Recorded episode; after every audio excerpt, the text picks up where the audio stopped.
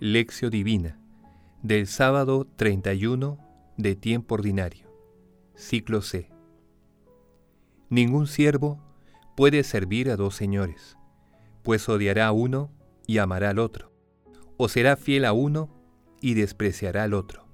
No pueden servir a Dios y al dinero. Lucas 16:13. Oración inicial.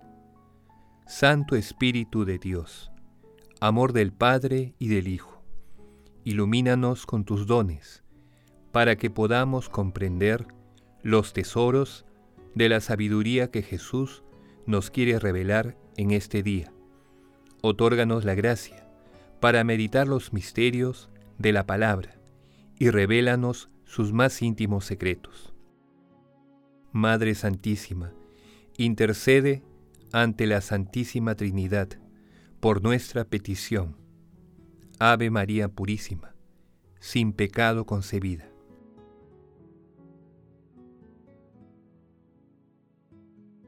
¡1! Lectura. Lectura del Santo Evangelio según San Lucas. Lectura del Santo Evangelio según San Lucas 16, 9, 15. En aquel tiempo, Jesús decía a sus discípulos, Gánense amigos con el dinero injusto, para que cuando les falte, los reciban a ustedes en las moradas eternas.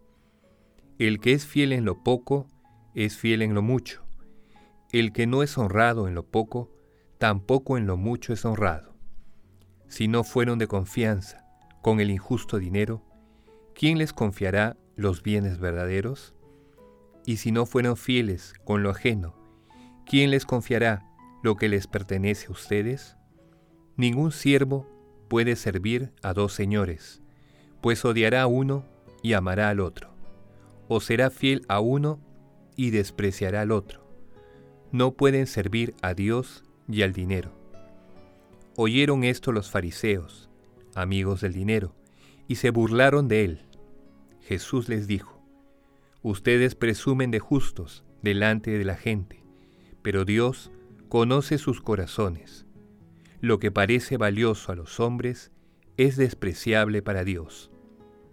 Palabra del Señor. Gloria a ti, Señor Jesús.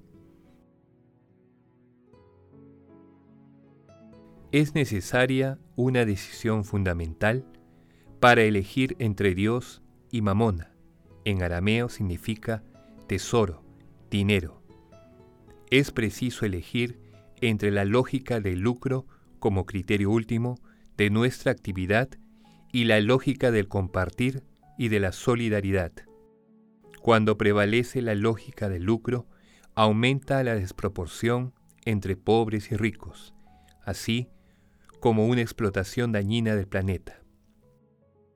Por el contrario, cuando prevalece la lógica del compartir y de la solidaridad, se puede corregir la ruta y orientarla hacia un desarrollo equitativo para el bien común de todos. Papa Emérito Benedicto XVI. El pasaje evangélico de hoy se encuentra después de la parábola del administrador astuto que meditamos ayer, en la que Jesús no alabó las artimañas del administrador, sino más bien su astucia y sagacidad para prever el difícil futuro que iba a enfrentar. Hoy Jesús señala que las riquezas y el dinero deben ser empleados para el servicio a los demás. Asimismo, precisa que la confianza de Dios en el hombre empieza en las cosas pequeñas y que la riqueza no debe oscurecer la visión ni distorsionar su comportamiento. Los fariseos se burlan de él.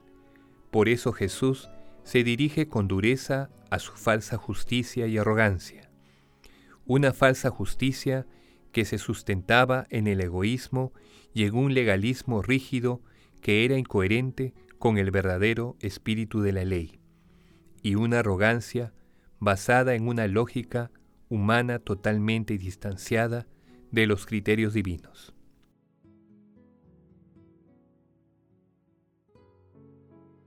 2. Meditación. Queridos hermanos, ¿cuál es el mensaje que Jesús nos transmite a través de su palabra? Tus riquezas tendrás que dejarlas aquí, lo quieras o no. Por el contrario, la gloria que hayas adquirido con tus buenas obras la llevarás hasta el Señor. La virtud es la única de las riquezas que es inamovible y que persiste en vida y muerte.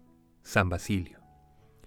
Muchos economistas, seguramente, se burlarían de la teoría económica de Jesús. Sin embargo, Jesús nos recuerda a todos que las teorías económicas y de otros campos del saber humano cambian continuamente, mientras que la ley del Señor es inmutable. En este sentido, nuestro Señor Jesucristo expresa con claridad una novedad radical, que los bienes terrenales son pasajeros, por lo que no debemos apegarnos a ellos. Quien se deja seducir por la tentación del egoísmo y de la excesiva acumulación del dinero y de bienes materiales, sin ponerlos al servicio del prójimo, termina excluyendo a Dios, porque no se puede servir a dos señores. Ante estas tentaciones, la humildad es una de las virtudes que debemos practicar y pedir al cielo. El primer paso es el pleno convencimiento y reconocimiento de que todos los dones espirituales y materiales que poseemos, incluyendo nuestra vida, lo hemos recibido de Dios. El segundo paso consiste en la práctica de actos de humildad en favor de nuestros hermanos más necesitados, con el propósito permanente de reconocer y superar nuestras debilidades espirituales. Hermanos, meditando la lectura, respondamos de corazón. Los bienes materiales que Dios nos ha confiado, ¿los usamos para la construcción del reino de Dios?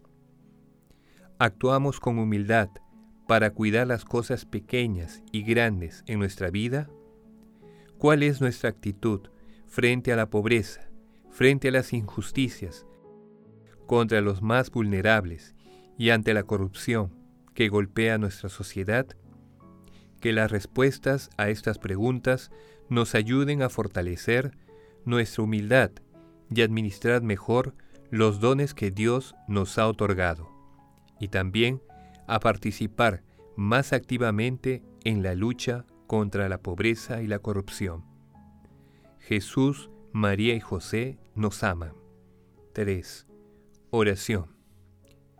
Padre Eterno, envía personas hábiles que, siguiendo las enseñanzas de nuestro Señor Jesucristo y llenos del Espíritu Santo, enseñen a la humanidad a administrar de manera equilibrada y justa los recursos naturales y todos los bienes que tú nos has otorgado.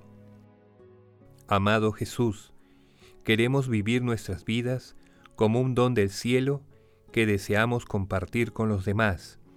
Otórganos los dones del Espíritu Santo, para que, libres de temor y protegidos por tu amor, podamos hacer un buen uso de los bienes materiales.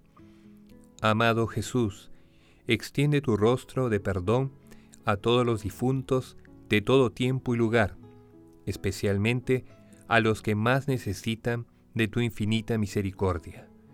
Madre Santísima, Reina de la Paz, intercede ante la Santísima Trinidad por nuestras peticiones. Amén. 4.